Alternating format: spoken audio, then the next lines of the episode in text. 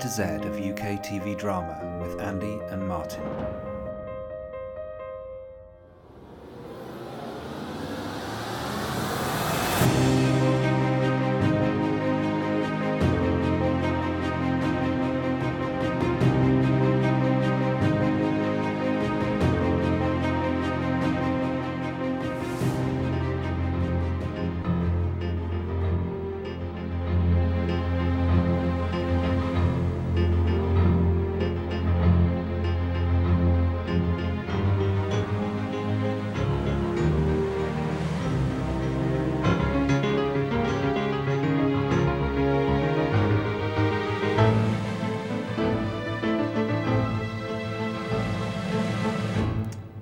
Hello and welcome back to an A to Z of UK TV drama with me, Andy.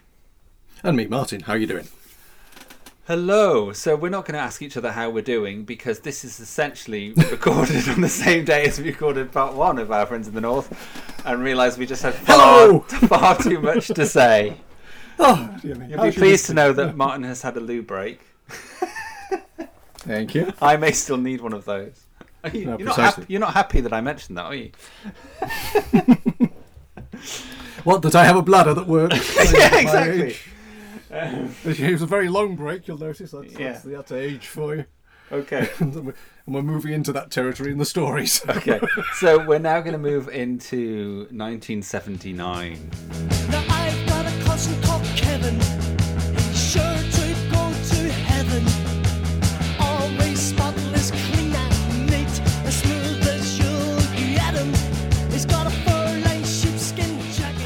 1979, there's a year of joy for us all. Yeah, so we should say personally about how we feel about this because I remember the election as a seven year old. I remember seeing the elections in Newcastle and hmm. not understanding, wow, what's going on with all these different coloured placards and hmm. and realizing that it was a really important election as well, even at that young. Hmm. I mean, I remember you saying as well that this was something that this defeat. It's a dark time for those who.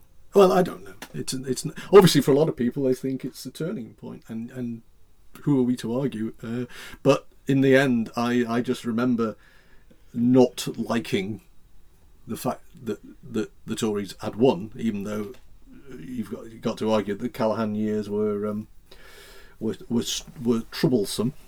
Yeah, because you had the winter of discontent and all the strikes and the, the rise of the un- the unions being so strong, and you could argue that couldn't continue in that same vein, Indeed, regardless. But then the Tories take us on a whole new other yes. path. well, well, again, I mean, it's, it's interesting uh, in terms of uh, 1979. I've, I've I've written a few notes. I, I I I tend to look at this as the the first proper Mary episode. Okay. It's the first. It, to me, it's the first one where she really comes Yeah. to the forefront as a as a, as a full blown. Uh, part of the, the foursome if you like you know very much again you could argue that's the changing times you know thatcherism you know the women in politics generally Yeah. so you could argue that the housewife thing in the 60s sort of undermines not her character but undermines the amount of uh, she plays in the in the plot if you like um, she also drives the same same gar- car as Haydn Gwynne drove which uh, in, in in nice work which just which just surprised me So Same by now she's deputy leader of the council, is she? Mm-hmm. Um, she's gone up in the world and she looks exactly like my mother at this point, by the way. Clothes, hair, everything, everything. She was exactly that in '79. Um, irrelevant to everyone else, but um, and she supports Nicky. She's bemused by Tosker. She's and she, yeah, it's it's still a while off before she gets to go to New Orleans with Nicky, isn't it? It's- but it's oh yes absolutely but there's the sort of yes, she's starting to become someone for in her own right is the key, isn't it? Don't be pathetic. Look, I ask nothing for myself, but you can't just turn your back on those two. Hey! Now come on, they want for nothing. You're never here, Tosker. For God's sake, you're not 17 anymore. You're 35. You've got responsibilities that need you. Need us? Sometimes I think they don't even like us. No, I don't think they do. But they still need you. You're their father. But also, the fascinating thing in this is is we get an allotment trashing scene, uh, which uh, sort of parallels in many ways with what we saw in the Beiderbecke. Yeah. And and again Tony, Tony Haygarth, who is now retired and working on the next door allotment to uh, to Felix, uh, instead of going off in a rage, again does the same thing we see Big Al do Yeah. in uh, in the Beiderbecke, which is try and find reasons why th- this kid has done this, Yeah. why why this this child has gone off to destroy uh, and indeed befriends um, Anthony. Is it Yeah. Anthony? No. Yeah. Yeah, it is. Anthony. Yeah. Yeah. So you know, uh, so Anthony is is the eldest son of Tosker and Mary, Hmm. uh, and in later episodes we'll see him grown up and being a policeman. So again, presumably the influence of of uh, Roy here is that he puts him on the straight and narrow. And of course, he's he's a policeman in Midsomer Murders eventually, isn't he? He's Gavin Troy in Midsomer. I'd put that in there. I mean, this happens a lot in in in dramas. So I mean, it happens in Claudius when you think about it. The uh, the the young characters in early episodes that become main characters in later episodes. You you see points. So you see. Uh, so there's this just this point that you see in Anthony's life, Yeah. where where which which, drives again uh, episode seven, eight, and nine, where he is a grown up policeman. Yeah, but it's interesting, isn't it, that as a choice that you only have one character who grows up to be someone who we know, Hmm. just because of how it works out and how there's there's a lack of children actually in this until later on, and Yeah. I, I find that interesting because. I mean, it's important for Geordie that, that he doesn't because he's always looking for that. But um, Yes. Nicky being childless, I think, is interesting. I mean, is that because he doesn't want to have the whole father-son thing that he has such a struggle with himself? And I don't know. We have here the most important Geordie scene of all, I think, in terms of understanding him or at least sympathising with him, where he talks to Nicky in the flat about how everything made sense with Jules, and uh, after he discovers that she was murdered, and um, he talks about everything usually being a blizzard, you know, and that with her the blizzard stopped, and I just think it's hmm. brilliant performance from Daniel hmm. Craig, and it's so hmm. beautifully lyrically written. I, I've never felt like that about anybody before or since. I. Everything made sense when I was with her. It was the only time. I was just me, not this mishmash inside.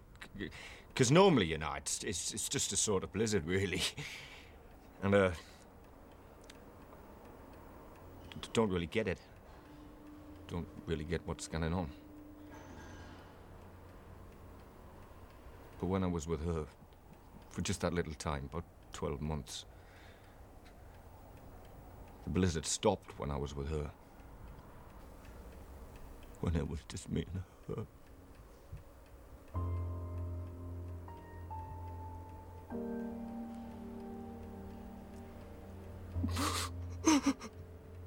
Him and uh, Nicky are living in sort of adjacent flats in the old Willow Lane, yes. sl- the old slum. Yeah. And of course, uh, Tosker and Geordie go out on the pull. Oh, You know. And, uh, and and again, Tosker is worried about losing his hair. Yes, he had that comb over beautiful scene, scene.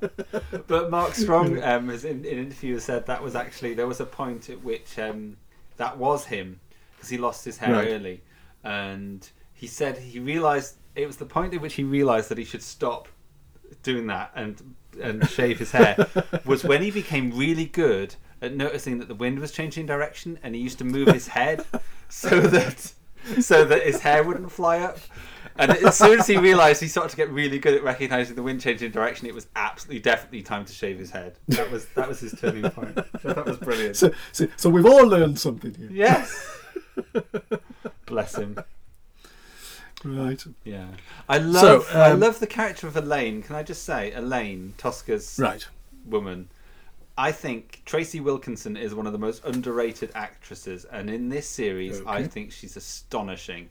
I mean, she doesn't come into her own yet because she just falls in love with Tosker at the dance floor, and you think, well, she's Yes. a bit of a bit of fluff. Idiot. But she, yes, but she becomes someone very important and I think crucial to the narrative later on. Anyway, Uh, again, uh, they get the beautiful the flobbelob flower pot men scene right at the end of the episode where they are properly in love. I was talking to someone else about this, and they were saying that they thought it was horrible that this this this scene, and I was like, I don't know. It's kind of I thought it was kind of like probably quite sweet and kind of like how people who are stupidly in love might be, but It, I, I just think it, it, it, in many ways, what it does is it, it, it humanizes Tosker at a Yes. time you really need him to be, Yeah. um, because uh, is is as he as he's done, no, he's not he's not quite become the slum landlord yet, but um, no, but he's on the way. but um, but it humanizes him at a point where that needs to happen.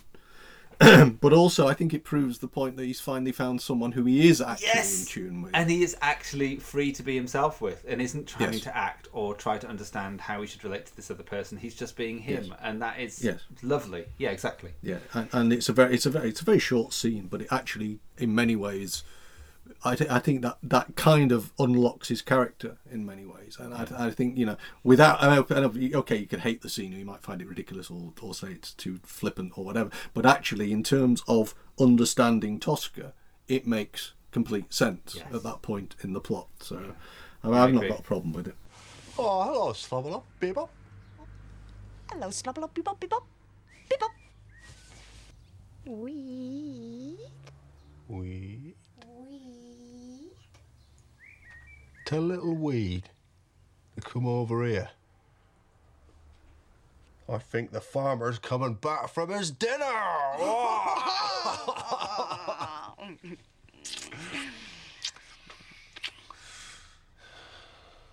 love you, Elaine. I love you, Terry. Um, the other scene that is of note is Nicky finally having a chance to have his firebrand speech as the Labour candidate, and Indeed, Eccleston does it brilliantly. yeah, he's a great orator, isn't he? He really Yes, is. he really is. And it, like, think of some of his Doctor Who speeches as well. But mm. I mean, he's never better than here. I don't think. Mm. And you feel you feel in him, Nicky. He does absolutely passionately believe in just actually wanting to improve people's lives. There's mm. ideology and real care there, and yet it's exactly that which opens him up to being a target.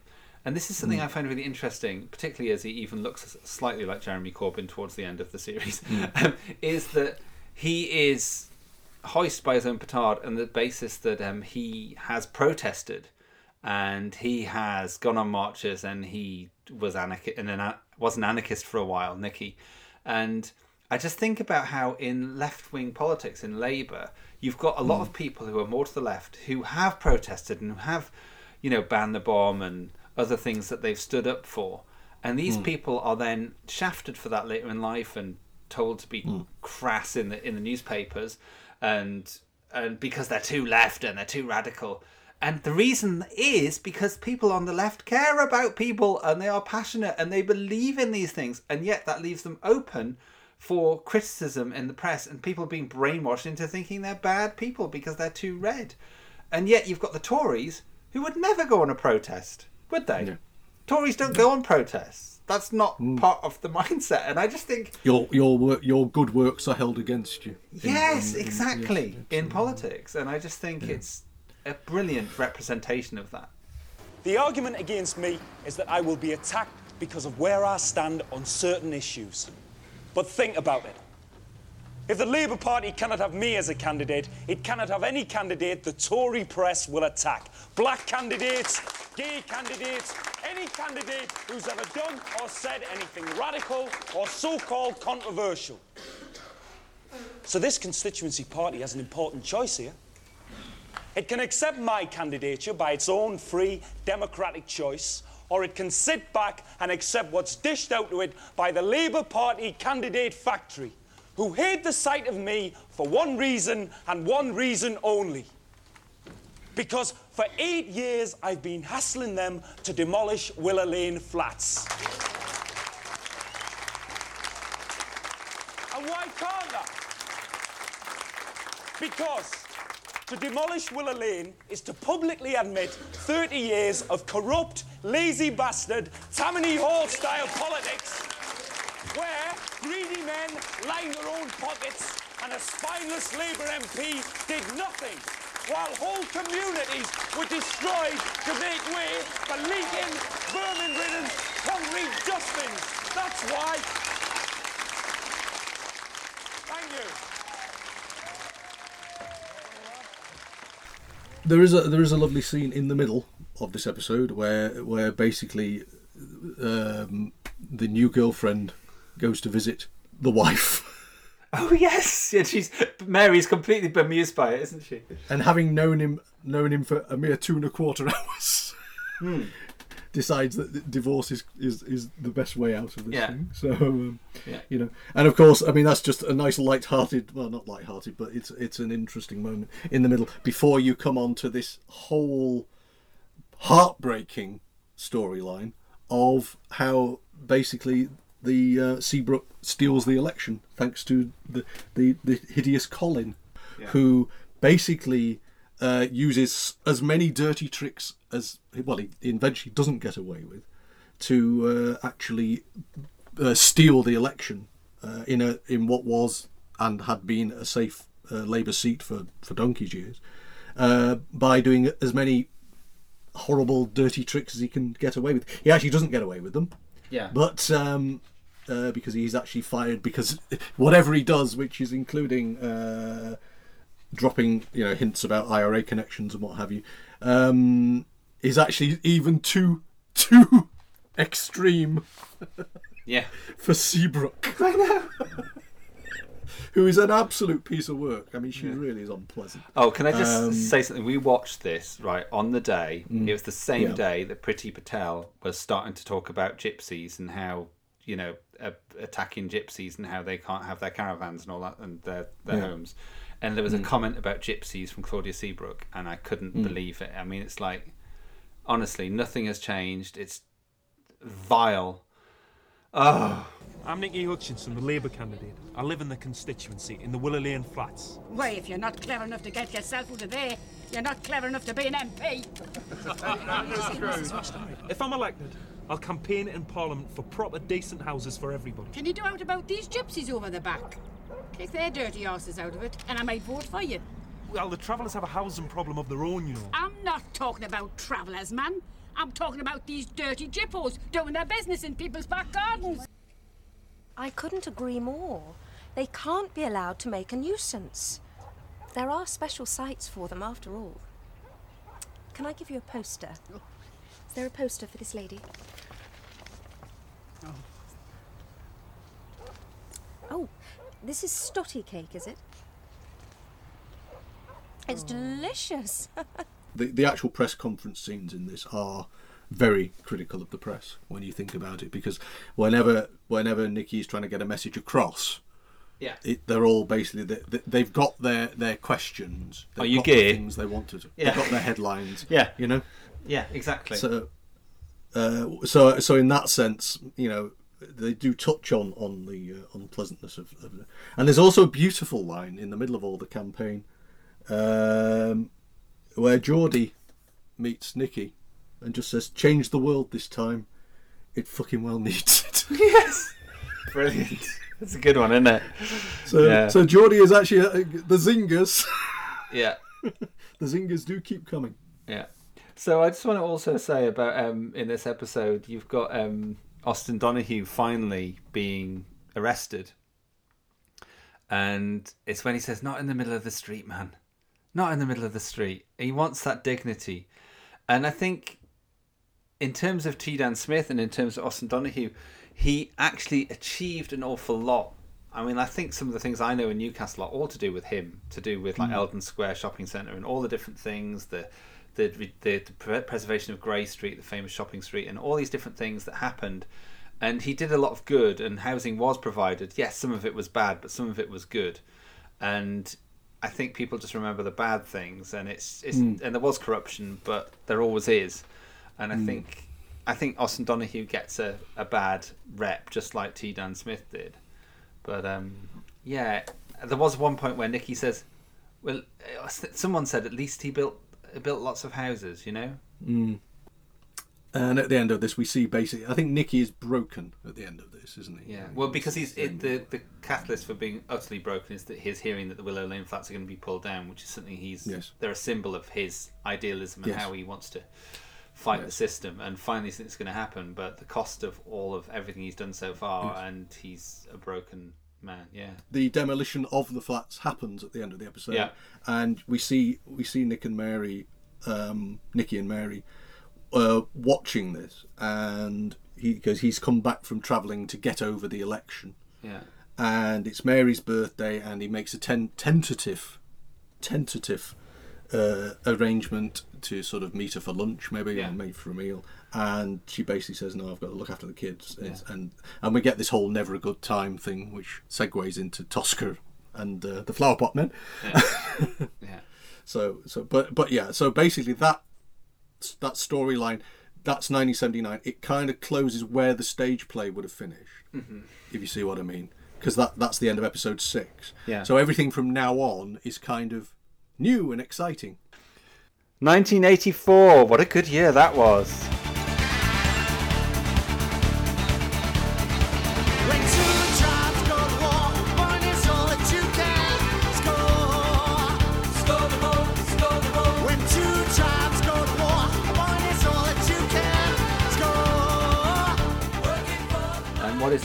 This episode? It's about the miners' strike, ostensibly. It is basically. It, it's actually. Uh, I mean, I don't know about you, but I found this in many ways the hardest episode to watch um, because it's brutal. It's absolutely brutal. I mean, if you if uh, if you have any kind of uh, faith in the fundamental goodness of society and people, it's Yeah. it's severely tested by the events uh, of this episode. Yeah. and and it's kind of weird because I mean the, the miners' strike itself, if you, if you look at it in context, was a a, a turning point in, in the Thatcher era. Mm. It was a turning point in in a lot of people's lives. There are there are still families who don't talk to each other over it, even to this day. Um, but actually, it's um, it starts off this episode, uh, episode 7, 1984. It starts off so very differently. Mhm. They you actually see the early uh, days of the strike where things are quite civil. The you know the local coppers and the local uh, people on the picket lines are all actually mates.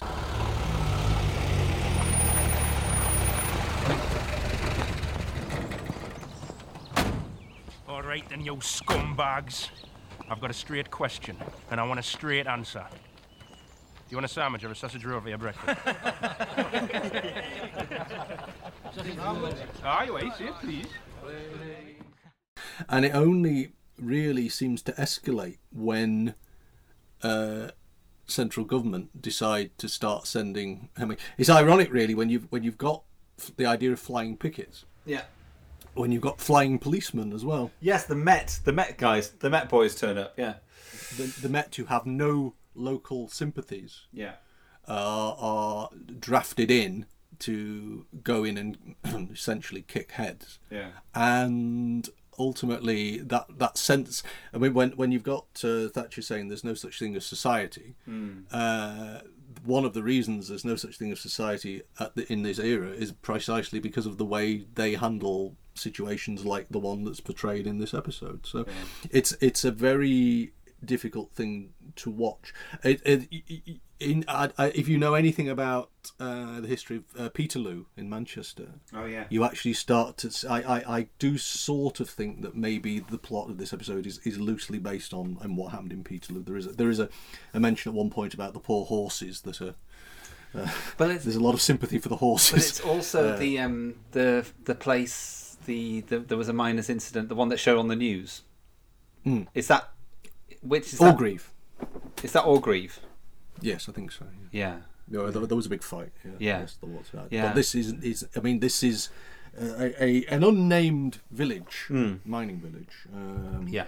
Uh, uh, in many ways, it's it's a kind of uh, I, I don't I, I don't know the area well enough to know whether it's a typical mining village, uh, but it certainly seems laid out. I don't know whether as a location it's been picked because of the the ease of the the way to sort of show this on screen the the divisions you know Yeah. but you've got these these these rows and rows of terraces with rows and rows of back gardens and people who from this point in their lives will be hating each other Yes. from for, so you get a, a community that is literally not metaphorically but actually literally torn apart Yeah. by the events Yes. that happen over the course of and this so 50 minutes of television Yeah, yeah, yeah.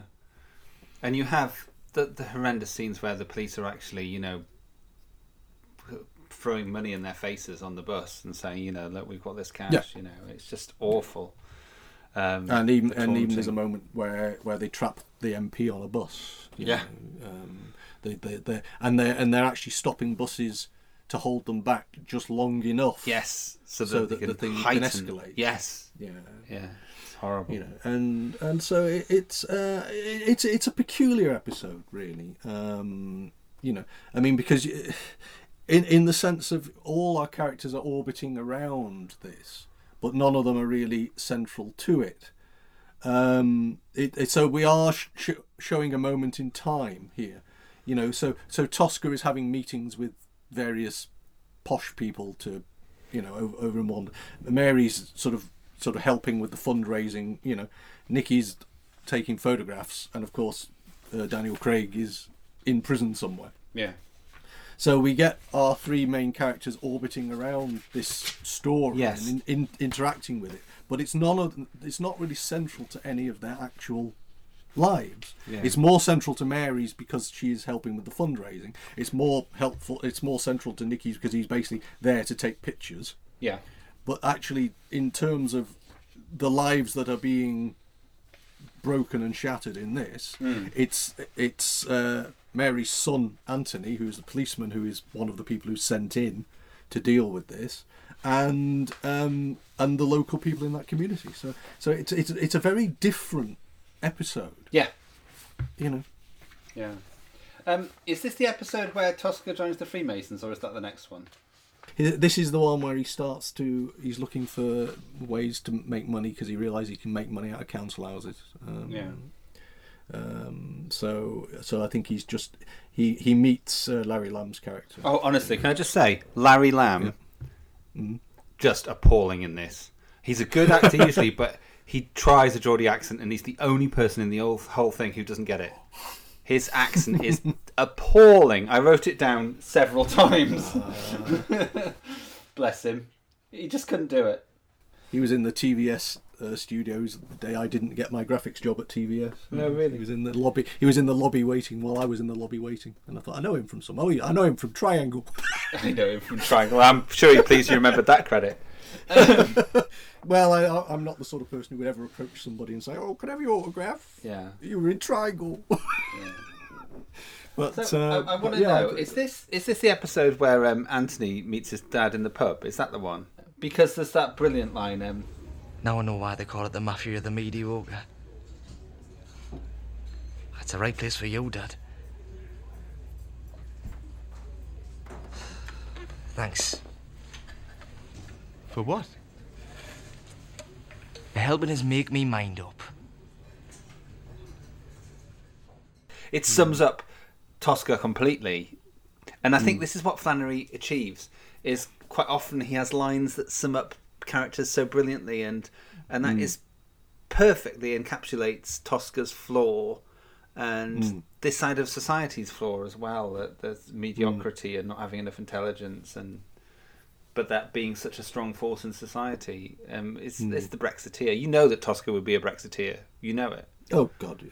it's just like you could just write it. No, and yes, no. Here we go. Tosker's initiation is also in this episode. Yeah, so, yes, yeah, and and, and uh, when he's doing all his uh, insider dealing and what have you. So Yeah. yes, it's uh, this is also uh, in terms of brutality. This is the episode where Felix gets attacked by the dog, which is um, Oh. Which starts in many ways his well, it, it, it, accelerates his his increasing dementia. you know, So, uh, so what? Um, well, it starts it. I think that's the it's the turning point. He hasn't Mm. got it by this point until that attack.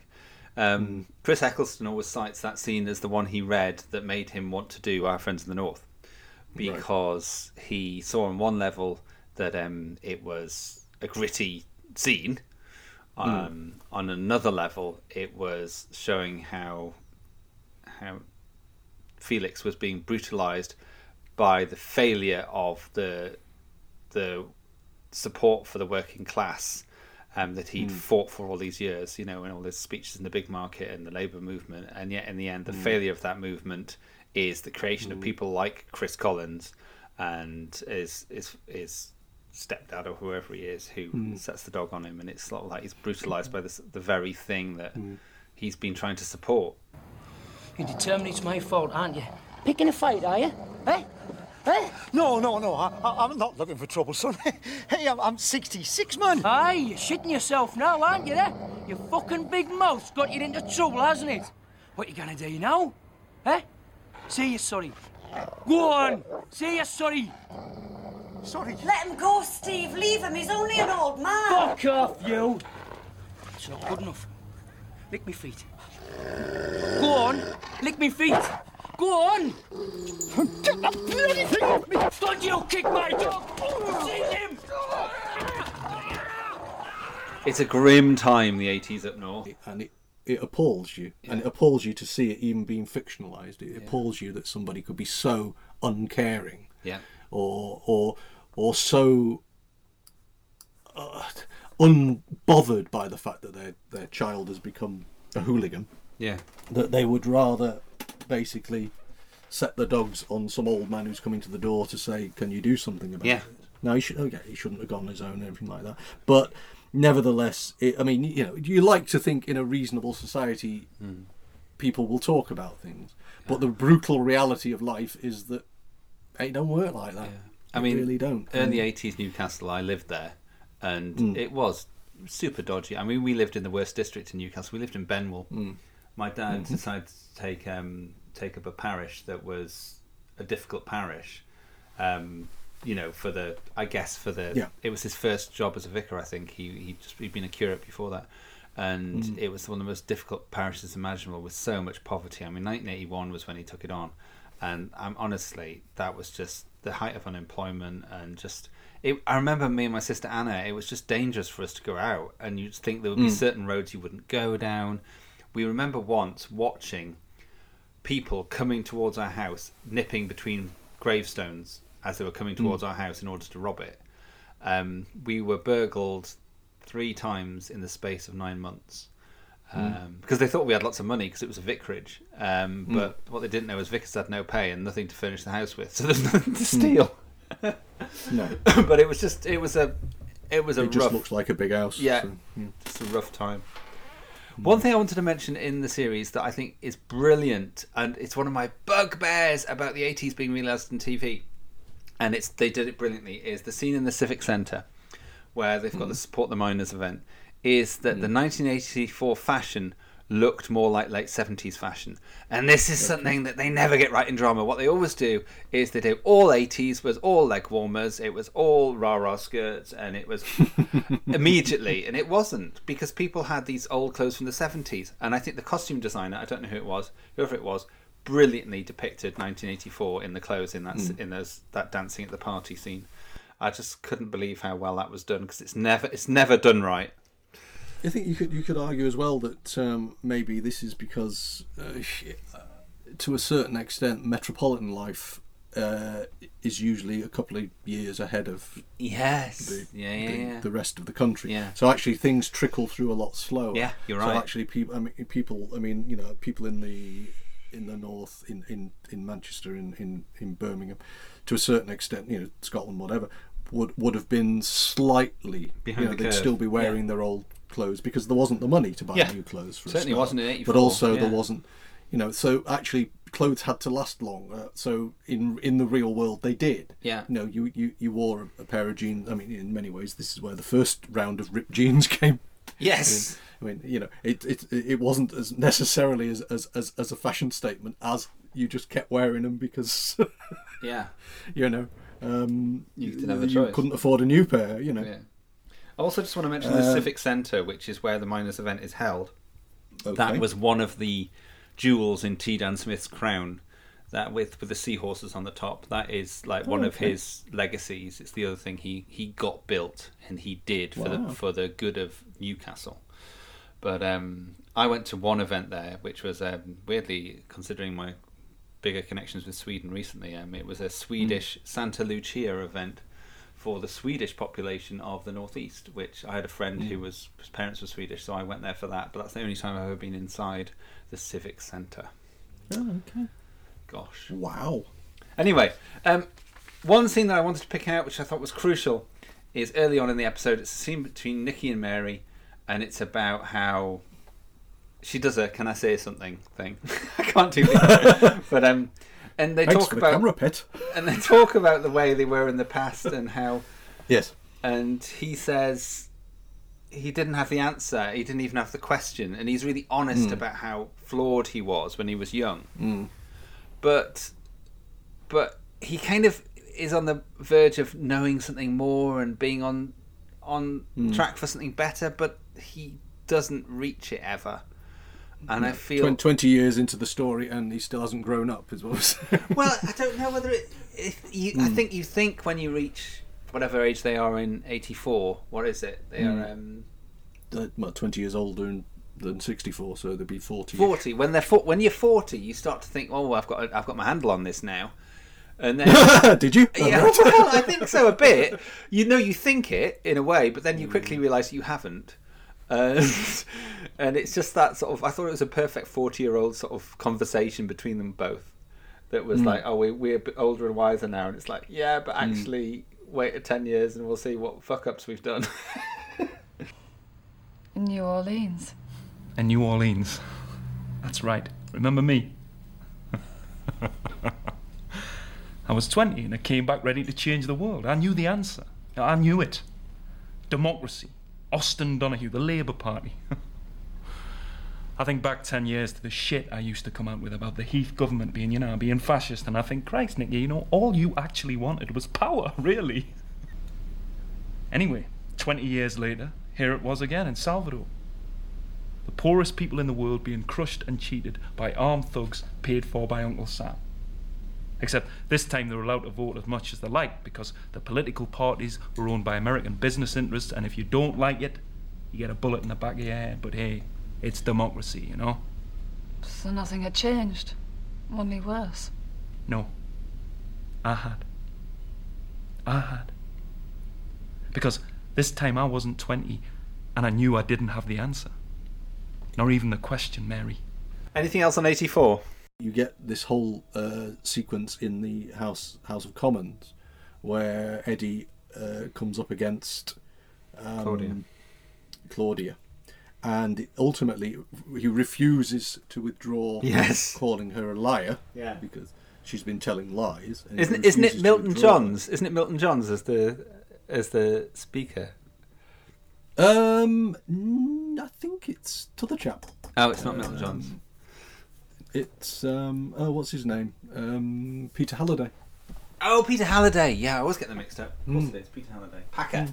Packer. Yeah, Packer. Yeah, Packer. Bang your gavel, Packer. I must mention, talking about other people who are in this, um, did you spot Dubedat in the earlier episodes as Frisch?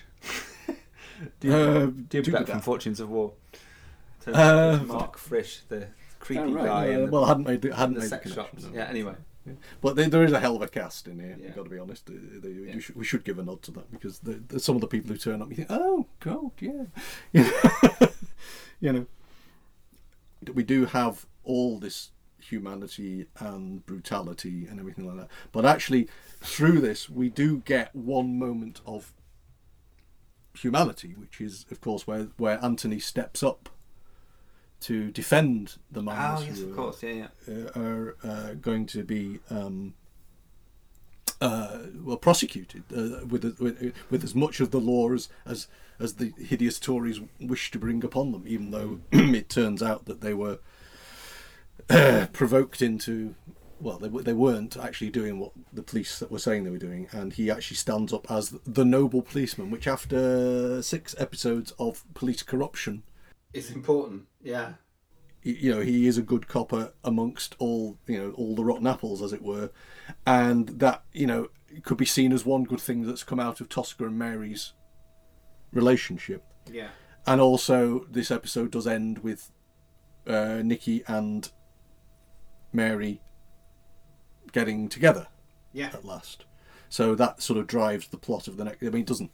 Obviously, it doesn't last, but it it it, it, dri- it drives the uh, it does drive the, um, the the plot for the rest of it. And uh, I just really wanted to say, Claudia in the House of Commons is is monstrous. Yeah. she's truly monstrous. And again, uh, if if you if you were starting to have any faith, of course, in humanity and politics, it's not going to come from episode seven. no, indeed. So we move on. Yes, to 87.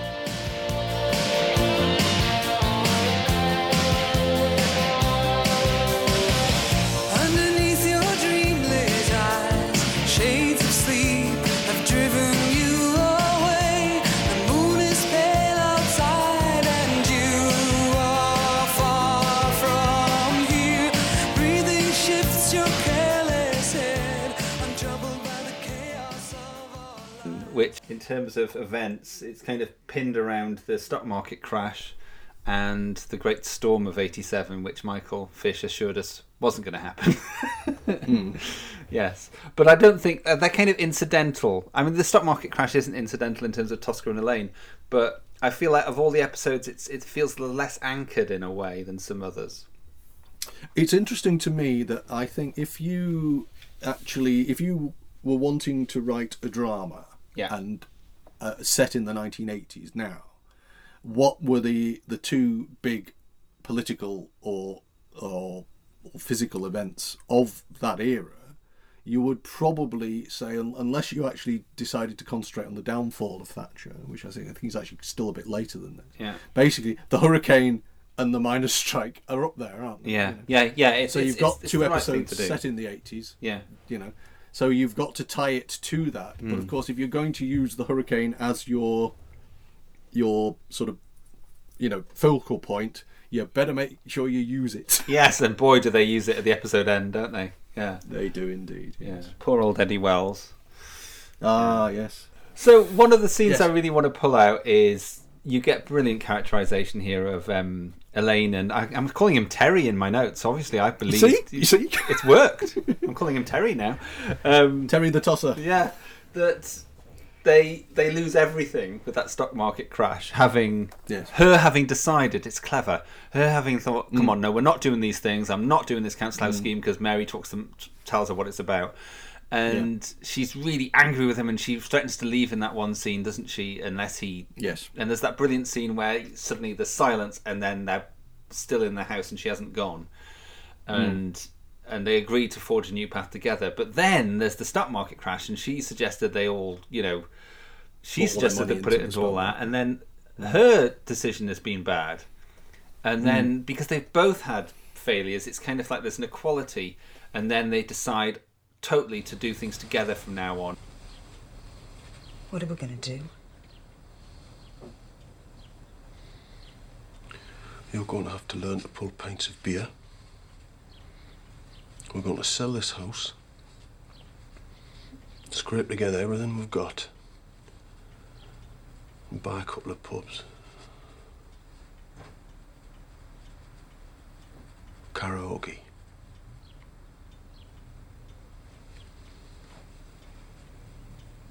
I can do it. We'll do it together this time, eh? Yeah. Do we do we think that that that Tosker is, is a character who is just he's he's not so much bad as he's just an opportunist and he, he actually wants to do the right thing but keeps on doing the wrong thing? I think Or he's just are- a bit. we- He's just a bit thick as well. Right. Okay. I do think there's an element of that, but Mm. um, yeah, he's got good. he's- he's got good he's a chancer. He's got He's good chancer. intentions, though, hasn't he? Well, that's just the thing because I mean, ultimately, uh, he doesn't see anything wrong in in the, the being the hideous uh, slum landlord until it's pointed out to him. Yeah. You know, but equally, she doesn't. I mean, you have this scene which, in many other dramas, where she's flinging the stuff. That that would be the end of their relationship. But actually, they do. They sit down and talk. Yeah. And they Yeah. say we can do it together this time. And Yeah. there's that key bit where he puts the phone down on Alan Rowe, who's calling, and that's the really clear indication that yeah, he's committing to to this partnership. Yeah. brilliantly written, and I, I, Tracey Wilkinson is brilliant. I mean, I think she's every bit stands up to to Mark Strong as being just as strong and just as strong, just as Hmm. talented, and I'm just surprised we haven't seen her in more things. Anyway, Well, yeah. well, that that again happens quite a lot, doesn't Yeah. it? You know, in in in, in things generally, the, you know, the the, the uh, things don't necessarily fall where they where they're most deserved. You know. Mm. So the other thing about eighty-seven is, of course, Nicky's downfall, really, and how hideous he becomes. Well, yeah. Well, he's yes. I mean, the, the, the, there's this thread basically through the episode where he is having this affair with this student. Yeah. She is a, a student who's interested in because he's become quite a high profile photographer now, and she's a photography student. So she is looking into into writing a thesis on him, and uh, he take he takes full advantage of that situation, and then she is when when she moves on uh, he, he he sort of uh, tries to get back with her. Oh, it's- that is such a pathetic scene. Oh, it's it? brilliant, I mean, brilliantly pathetic. It's yes, so but brilliant. He is just so pathetic as a person. Yeah, it's so cringeworthy. And the fact is, he's wearing that really loud blue shirt at the time. Now, there's, there's a story behind the shirts, and apparently, Peter Flannery, back in the day then, used to wear colourful shirts. Um, and he was Mm. about that age um, when Our Friends was made. And Yeah. Eccleston desperately wanted to wear the same shirts as Peter Flannery in the drama because he recognised that Nicky was was part of Flannery's character and um, Mm. the sort of more pathetic side, I think. And um, yeah, that so that was a deliberate wink at how Flannery used to wear these colourful shirts when he was um, an idiot. Yeah. well, we all we all have our periods of idiocy. Yes. Mine started about six months ago. What when you started this podcast? wow, wow. Um, no, no, no, no. But No. it's really hard to like Nicky from now on, isn't it? It's really hard to. You can understand him because everyone's flawed in their own way, but it's because he doesn't like. There's that scene where Mary says, "Why don't you like me anymore? Why don't you like yourself anymore?" And I think that that's the nail on the head, isn't it? He, and again, Flannery's brilliant writing. He rec- she recognizes that it's not just that he doesn't like her; he doesn't like himself, and he, he's lost. He's utterly lost, isn't he? Eddie remained loyal to the party even when it expelled him. He may not be sober or logical, but he's steadfast. Who exactly are you to criticise loyalty in others, eh? You've stood by and watched me drown in the problems of this job, and you've given me nothing. Why? Why?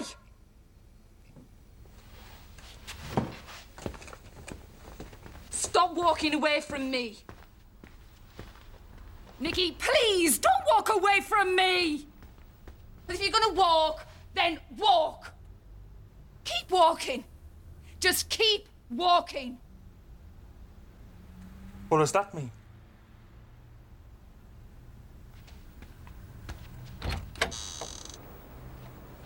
He is. He's, he's, well, he is a lost soul. Yeah. And again, it, it's interesting because the um, within this episode, you kind of get uh, Geordie as a completely lost soul, but in many ways, uh, the, the two they are both as lost as each other. Uh, I mean, Geordie is uh, actually physically lost in the sense that he is an alcoholic living on the streets by this stage, Yeah. which, which compares uh, quite uh, interestingly with his, his line in that earlier episode where he said about nobody should have to live on Yeah. a railway bridge. But um, here, uh, uh, Nicky in his um, his career is is photographing the homeless in London, uh, in that, and and actually comes across Geordie, who doesn't recognise him, and then loses him. Yeah. So he's he's you know actually lost, and um, and spends a lot of time trying to find him again. You know. And I find that really interesting because I, I wonder about that quest for Geordie that he, he has and what that Mm. is about. It's kind of like that's the only thing that drives him at this point is finding Geordie. Mm. And yet I don't believe that it's necessarily about finding Geordie. Is it about doing something good? Is that all he can it's it's an act that Well, is it? I mean, is it is it a self-serving thing? Really? Yeah. I mean, I mean, this this is a question that's always asked of many people. It- It's the, it's that moral high ground thing. It's that Yeah. you know, sh- you know, I want to be able to say, oh, look at the good I'm doing, Yeah. not necessarily the, the actual good they're doing, but to be seen to be doing something. Yeah. And that's a very interesting take generally on on on the motivations of a lot of people. You know, Yeah. because ultimately photographing the homeless, photographing you know bad things happening around the world, has made a very comfy living for for Nicky as a photographer. If you see what I mean. Yeah. Um, and so you you could argue that who benefits more really, you know. Yeah. And and that's one one of those. Uh, again, if you go right back to the, all, even in, in the '60s episodes, where you know the people who are wanting to build houses for the homeless, but they're actually lining their own pockets, and and whether that is a that you know that's sort of hand in glove. Whether that's the thing, do, does a person trying to do good always really benefit for themselves? You know. Geordie, it's Nicky. Come with me, Geordie. Come on. You want to stay with me, don't you, Geordie? You can come. She can come. Come on, Geordie. Nicky. Geordie, come on. Come on. Hey, leave him alone! Leave him alone! Leave him alone! Leave him alone! I just want to help. we find him as as a viewer living in a hostel. Yeah. And uh, it he is he is you know uh, an alcoholic, uh, but he, he's li- he's living in this hostel, and uh, Eddie Wells comes on the television. Oh yes. And and they're, the the other people want to watch the football or whatever it is, and he says, "No, I know him." And of course, being the nature of, of, of tramps, people who, who meet in the street who, or who sort of say, "I know Napoleon," you know, Yeah. whatever. People tend just not to take them seriously. Yeah. But of course, we know he does actually know him. Yeah. Uh, so he's, he's actually got this corruption going on, corruption campaign going on, and he wants to burn everything down. And Geordie takes messages from the television Yeah. And think and liter- thinks takes this literally and sets fire to his bed Yeah. in the hostel, for which he is then prosecuted Yeah. With the most horrendous And- sentence. Yeah. and gets a ridiculously over the top sentence for the public safety or whatever. Yeah. And so a character that we've been following for now for 23 years really seems to have come to our a, a, shall we say an end their, their, their story seems to have come to an end in the sense that they're going to be locked up for the rest of their life Yeah. in prison because of setting fire to a bed, which most people who deal with that case find outrageous, but it's allowed to stand. So And there's that there's that darkly comic um, moment as well when he's being interviewed about his what he's done, and he said, um, "Why did you set fire to your bed?" And he said, "Well, the Labour Party told me to do it." And then he says, "Perhaps that's why no one voted for them, or something. Perhaps that's why they didn't win." It's just brilliant. Yes. Yeah. Oh, but poor old Geordie, and then he he gets so institutionalized that when the storm comes and he has the chance to escape, he just he just Gets back in the back in the van. van. Oh, Yes. that is such a powerful moment. It's like, mm. oh god, he's he, because he can't really think of anywhere else to be. no, you know. And to be fair, you could you could say that you know it's actually considering what's going on in the middle of this hurricane, it's possibly the safest place to be as well. yeah, so- no. But isn't Daniel Craig amazing as older, Yeah. battered Geordie? I mean, I think whatever you, th- That, I mean, that that brooding presence. You Yeah. Know, I mean, you. Yeah. And what he does with his lips and his face, I mean, he becomes really ugly. And Hmm. I mean, you know, arguably Daniel Craig, bloody attractive guy, you know, and yet he somehow manages to become super ugly for Geordie. And it's not just makeup; it's how he moves his face and what he does, and hmm. yeah, it's so so clever. Let's hope for all of us, is what you're saying. If we hold our faces in the right. we too can be as pretty as Daniel Craig. Yes, we we are all we are all Bond. Not. When I was a lad, s- set fire to a factory. Did this factory have people in it? Things in it? No, it was derelict. And why did you do that? Watch the fire bobbies. The Fire bobbies. Fire brigade. Were you. Were you doing this alone? Me and Nicky. Well, he ran away actually before they came. It's just a little fire in a bin. Have there been other times when you've set fires? A gang of us set fire to this guy once.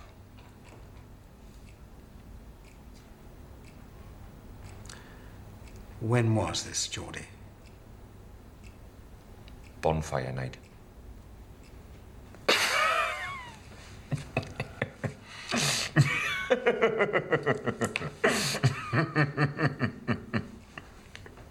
Okay, 87. What else have we got to say?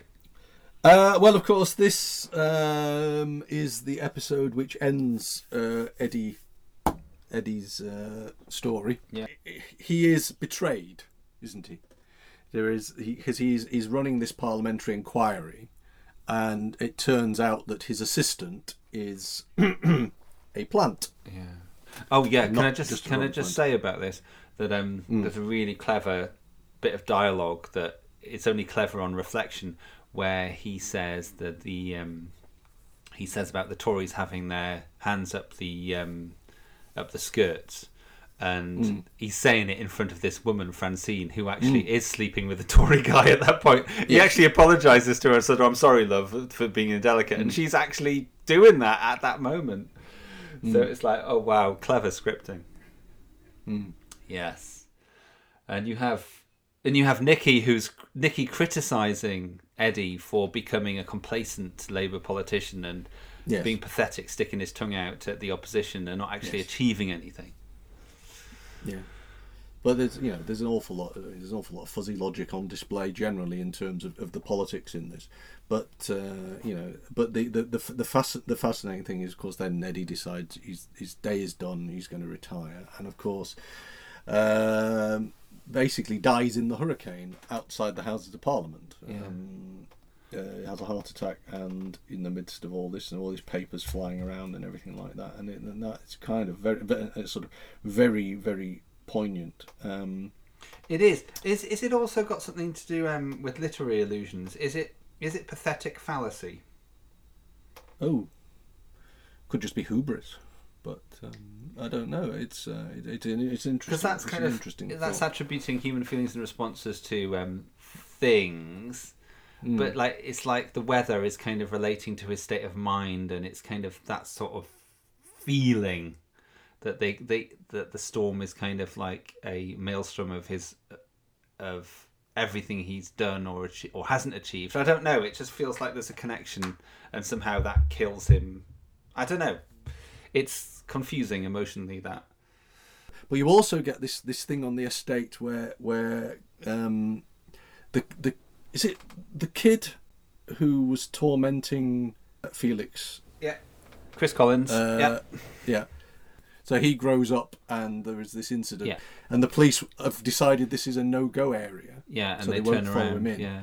But they see a gun, and so and even though it's an air gun, Chris is shot and and screams, "I want me dad." Yes. Now, isn't that interesting? Because it's As- all, as- this is this it's father and sons thing. Father and sons Yes. throughout this is such That's a key right. thing. I want me dad! I want me dad! Should we go into ninety five then? I think so. Let's The final to- episode. Yes.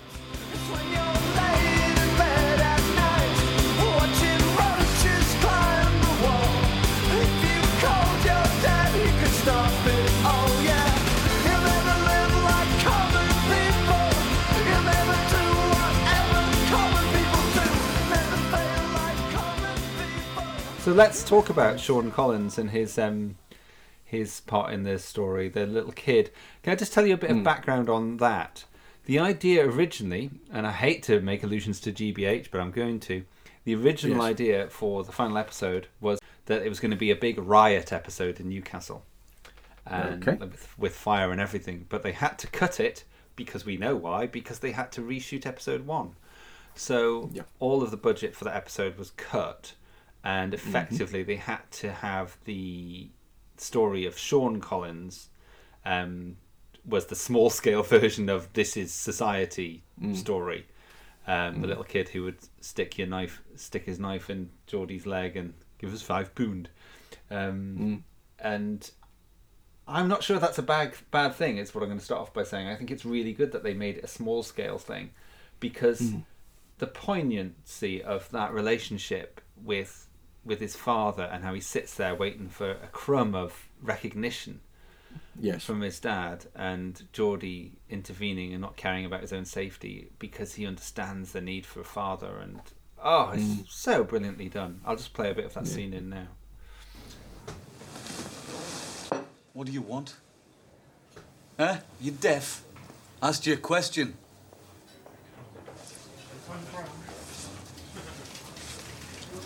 He doesn't want money. He, he doesn't want money. Who the fuck are ye? Tell him something. What like? Who the fuck are ye? Talk to him, Sean. Sean, say what you want to say and then get out. Did it hurt when they shot you dead? I haven't got time for this. Go and talk to your mother. Why can't he talk to you? You keep your gob shut. Who the fuck are ye anyway? Just talk to the kid, man. It's not much. Sean, I'm losing me temper. What do you want? Gotta go look for your dad. Get the hotel, chuck me use. You don't walk away. Okay? You just don't walk away. Aye? you get home now! Just talk to him.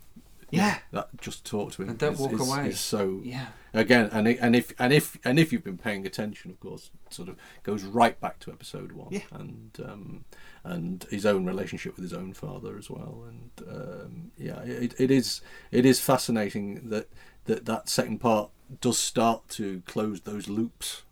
Yeah. You know, the second part of the story starts to close and it, it does succeed in doing that. I think there's very few dramas where you feel like they come full circle and they close and end well, but I think Our Friends largely does.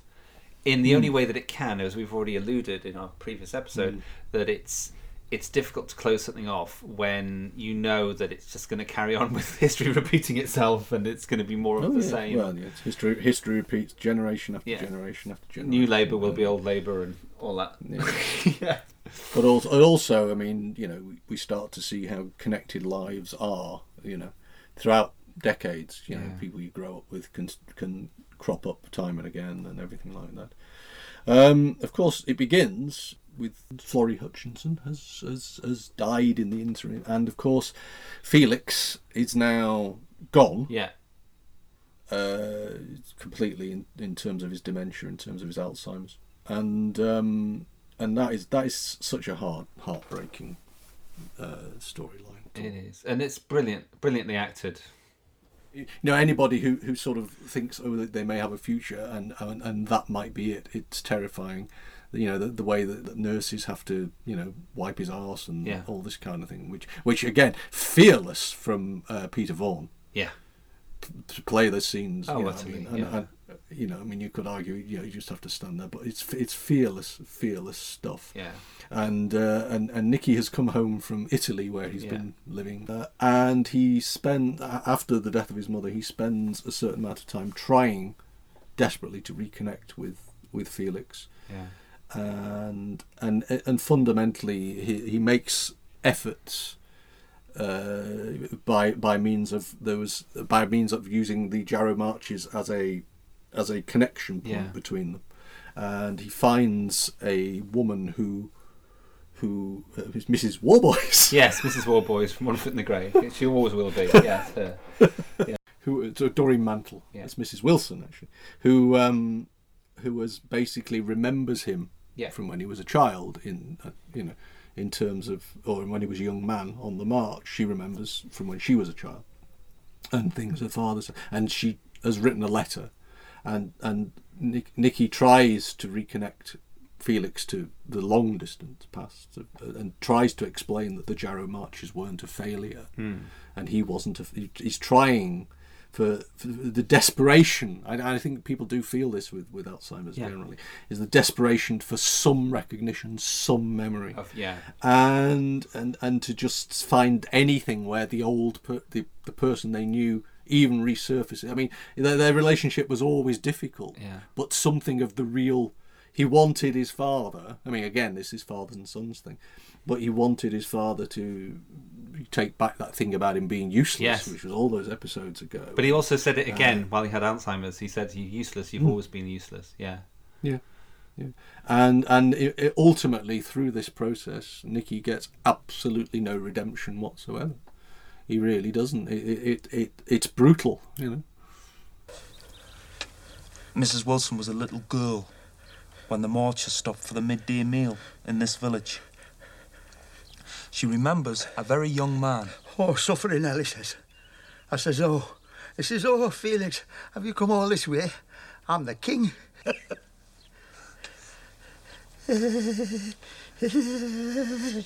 Dad. Listen a minute. We've come to Yorkshire, to a village called Dowley. This is Mrs. Wilson. She remembers a song and a very young man whose shoes were worn through. I think Florrie read you what she remembers, did she? Oh, she says. And he says, oh, Felix, your feet, they must be red raw. I says, red raw? You, you, you can see the flipping thing, the, the, the, the crown on it, on, on, it- on, on, on, on them. When, when, when- when the thing, when the, when, when the what's it, the, the, you, you, you can see, see. I don't think he's going to remember. I think he will. Dad. And the king came up and he says, I have a lift in my royal carriage. Dad, shh, shh.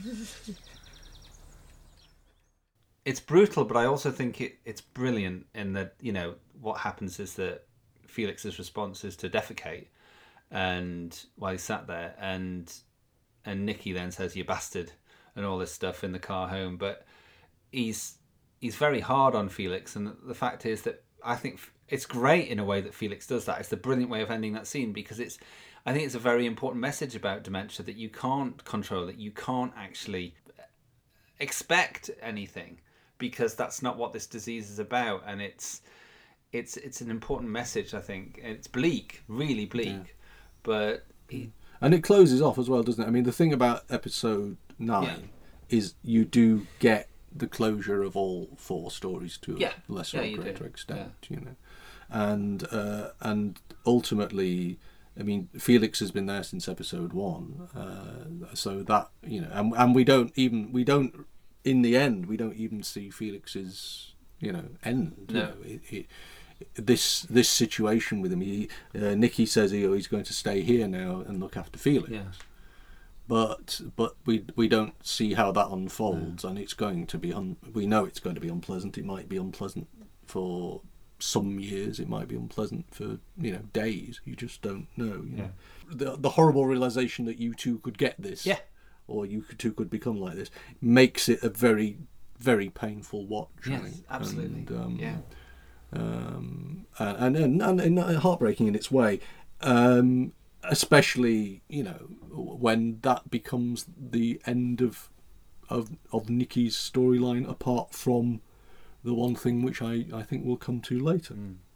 In the same episode, we get Mary and Anthony's. Uh, Oh yeah, and Anthony, honestly, y- y- there's an argument that that Anthony is kind of created by a situation with his parents and a broken home and sort of thing. But he's honestly, he's such Mm. a little turd.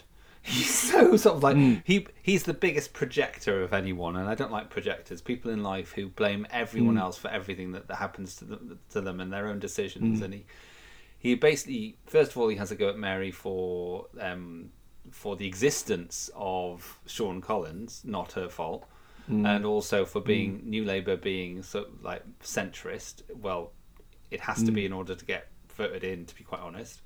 Um, and Mm. then for his own marriage, which he's going to leave his wife, and it's her fault somehow. Mary is supposed to be going to Tosker's big night, which is the, the culmination of Tosker's storyline, and instead of having her night Yes. out, this this um, this Anthony comes and basically tears a strip off Berates her her and tells her horrendously. Yeah. Yeah, I'm going to play a bit of that in. You've got to take responsibility for your own mistakes, Anthony. I'll stand by you like I always have, but it's you. I don't want you to stand by me. What do you want? Nothing that you can give us. I don't want what you give us. I don't want sacrifice. I don't want your tears. I've had them all my life. You were never happy, Mother. That's what I wanted. I, I want you to stop crying. I want you to, put a smile on your face. That's what I wanted. I didn't have a mother. I had a martyr. And that's why I went and married one the same. Go to the party. Go to the party. And there's definitely a part of this intended by Peter Flannery that she was kind of this very Catholic figure who who represents um, sadness and martyrdom. And Mm. he Anthony saying, "I want you to, you know, to live and be happy." But she's been very selflessly giving all these years, and particularly to him over the years, really tried to Mm. help him, and he throws it all back in her face, and it's just, it's it's it's hard it's an interesting parallel with because actually if when- he goes on about yeah I didn't want your sacrifice I didn't I wanted I didn't want to, um, I wanted a mother not a martyr it's it's fascinating to me that when you when you actually sort of look at that and with the parallel with what's going on with Sean is actually if she treated him like he says he wanted to be treated he would probably have ended up being one of the Seans of yeah, the exactly. Because he certainly was on that path for a while, wasn't he? What what I what I really struggle with, I think, in terms of Mary in this last episode, is that it's not made clear enough that she's an MP and that she's hugely successful and she's done brilliantly. Um, Mm. As Eddie suggested, she could be a really successful Labour MP. He actually said that you know you could be the leader of the Labour Party, which is something that she Mm. hasn't achieved as of yet. But I'm assuming she, she took his seat yeah, yeah, exactly. And Yeah, she's down yeah. at the Florrie says in the letter she's down at the Yeah. Commons all the time. But um, it's Mm. interesting that she has that success, and yet she's depicted Mm. as as an incomplete. And I wonder whether there's a bit of sexism going on in the narrative here. And if a woman had been writing it, I do wonder if that depiction would have been slightly different. And it, it would have, it would have been nicer to have a more of a sort of like fulfilling end to her, and particularly in terms of the Nicky stuff. Let, I'm just going to say it now. I mean, I think she should have turned him down. I'm sorry, I've, I've had it with you. I'd rather have some, you know, no, not having it. You've had your chance, mate. You know, but well he had his chance in 1964 she was ready to go to New Orleans then. and she kicked and she kicked him out in was it 87 Yeah. so I mean Yeah. you know he's had he's had two He chances has- already but How many swiped, chances do you want? And you've got a gut now. Yeah. Yeah. Um, yeah, and and of course, you know, let's face it, you know, um, he was he was a bit toxic in terms of politics anyway. yeah, I mean, I just think, I just think she should have been more empowered by this point due to her life experiences. Mm. But then, I mean, as Flannery says about her, he's another part. She's another part of him, and he says he's Mm. all of. But yeah, this, this part of her. this is what still 25 years ago, though, isn't it? So can we could could we argue that you know the woman's lot in 95 was probably still not what it could be? I don't think so. No, I don't. No. Anyway, we should move on to talk about um, what is perhaps the most pleasing storyline culmination, which is Tosker and Elaine. Well, we we we see at the beginning, don't we? We see a boat that's being observed by Geordie, and and this boy who's trying to mug him, even though he's got bugger all. And uh, this boat turns out to be Tosker's salvation, his his big new uh, uh, project, and it's it's very nearly their opening it's night. eight years of working in the pubs has got them to this, and Mhm. and this actually becomes a wonderfully fulfilling thing for for um, Tosker as he he finally gets finally gets to play as a member of a covers band, and that's the culmination of everything he's ever wanted. But the, the thing is, he ne- nearly misses on his chance, doesn't he? Because because Geordie turns up out of the blue and they have a reunion, and he is brilliant on keyboards, and Tosker's almost robbed of his chance for this, and it's just brilliant that it doesn't happen. That's more like it. Eh? What's your name? Geordie. All right, and Geordie, let's go. Tosker. Well, you want the job or not? One, two, three, four. You do see Geordie on, on keyboards throughout. Actually, I was realizing this. You do just have ah. moments when I was going through my notes where he's he's tinkling at Yeah. a piano and stuff. Because because again, when you think about it, that if he'd stayed in '64 instead of running away to Mhm. London, and and they'd stuck with the band, maybe they could have become the animals themselves. You never know. It's kind of it, it is kind of that sort of is there really as, as a as a sort of ongoing storyline. You know. And But of course, Geor- Geordie uh, you know, has this moment of being wonderful. You know, in, with playing with this band, and then again gets terrified and buggers off. You because know. he mm-hmm. can't stick at anything because his character's change. But you do get this wonderful, wonderful. They did it moment, and they're so like little kids when they find out they've got the certificate and they can do them night, and it's a lovely ending for them. Yeah, and just despite everything, he's the happiest, isn't he? In the end, Tosker, and he kind of has found his place more than anyone else. You do it, Tosker. It's what you've always wanted. And you deserve it.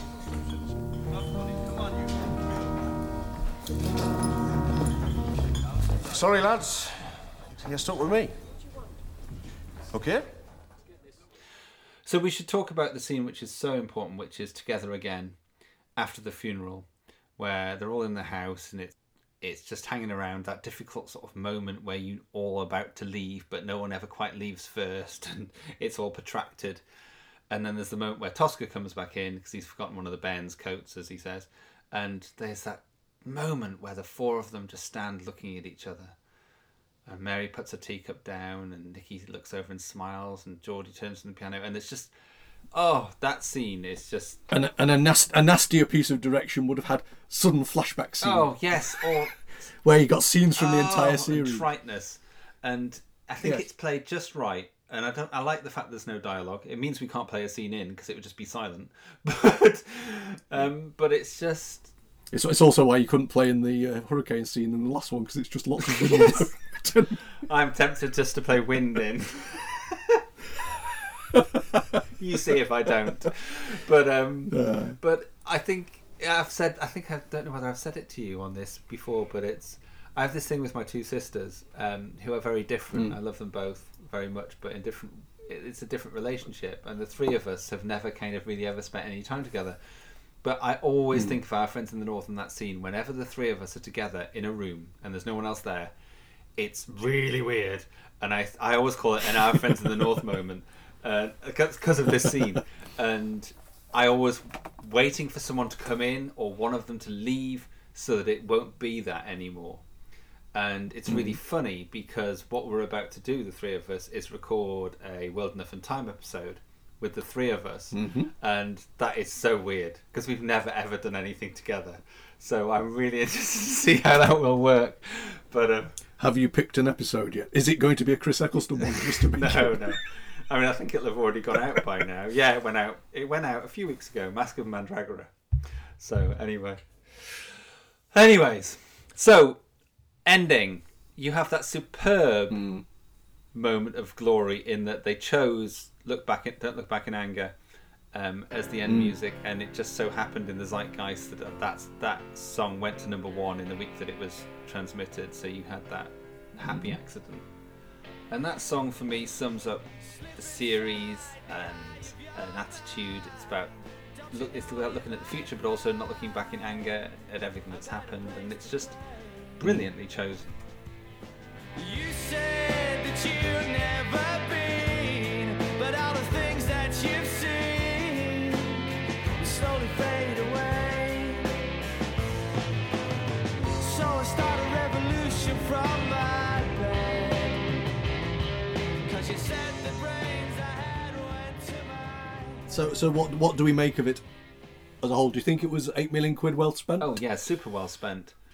You know, on the whole, it's not cheery, but it's, it's bloody good. You know, I mean, I, I will watch it again now. I mean, that's well, not Yes. now, but I mean, I will I will watch it again because I, I like Claudius. Every so often, you just feel, oh, it's time to Yes, watch that. and I've always had that relationship with it for the last 24 years. So I think that's probably about the possibly the seventh or eighth time I've seen it. Um, and it's just I something I had on video, and as soon as I got the, the DVD, I saw the back of the DVD. I couldn't believe it. The back of the DVD said normally forty nine pounds ninety nine, sale price twenty four ninety nine. I'm like forty nine ninety nine, flip. But that was more, more things change. You know, we've gone back to sixties prices, lad. it was it was three shillings. No, um, no. It's, uh, it, it, but no, it, it is. It's uh, it, it, it's it is fascinating uh, work, and it, and it, in many ways, what it just proves time and again, which which we, we probably don't need proving, is that history repeats Yes. itself. And and you know, there's there is actually uh, there are there are there are good, very good UK TV dramas out there, and you know when you when you when because sometimes they, they do get forgotten about you know, but or they don't get quite The same you know, the coverage, yeah. profile as as some others, and yet you know when you actually dive in there, you realise how just how absolutely fabulous they Yeah. are, and it, it's a great it's a great piece of British television drama, and um, yeah, uh, to be admired and and and loved. I would say that it's been a different experience watching it at 48 um, because Yes. I'm now the age. Well, things I'm are. now the age that they are at the end, which is something I never Yes. probably thought I would be. But you you get that with books though, don't you? I mean, this is the thing. You can you can read a book at one age, you can read a book at a different age, and, in many ways, it, it is a television novel, for want of a better But, word. but vainly, I would like to Um, declare that I think I look better than they do at 48. so, Tick, we finished Our Friends in the North. Oh yeah, you gets a big recommendation from the, old A to Z podcast. Absolutely, does. yes. Uh, In fact, we, we so, recommend uh, everything we've watched so far, bar one. I can't remember what one that was. No, it's gone. No, but that's that's the one that gets you in all the bother. Well, it? no, it doesn't. One person gave us a snotty review. Um, I stand by the fact that it was terribly poorly written, and I don't care. I hope that we've managed to stimulate. I mean, we do we do seem to get people buying the. Well, that's the thing we saw with Doctor Who podcasters Tim. Brilliant that he's buying that, Yes. that we're costing him money at the moment. I love the fact. our job, our work here is Exactly. done. No. we're making people poorer. We're like the Tories, right? Shall we sign off then? We should be back for the letter P. Uh, can we have a P, please, Bob? And I think we're going to go a bit period, aren't we? Yes. That, well, I don't know. I might, I feel I'm going to have very little say on that one, but we shall see. We shall see. You always say that, and then we end up an hour and I half know, later. gassing saying- away, I know. yeah, exactly. Yeah. like two old. What was it? Pub bores? Is that what it was called? In the review. Oh, I don't know. Pub it's okay. Don't worry. I've cursed that guy. He won't get far. Oh, okay. Right. Take care. okay then. Cheers, Martin. Bye. Bye bye. Take care.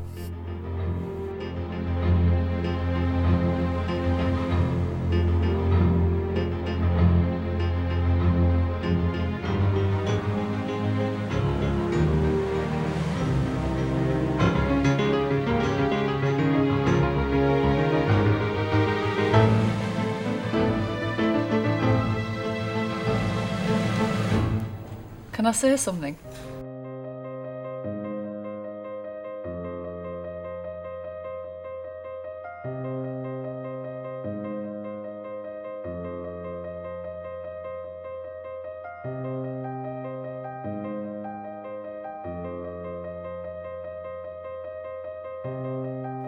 Next time on an to of UK TV drama, Persuasion.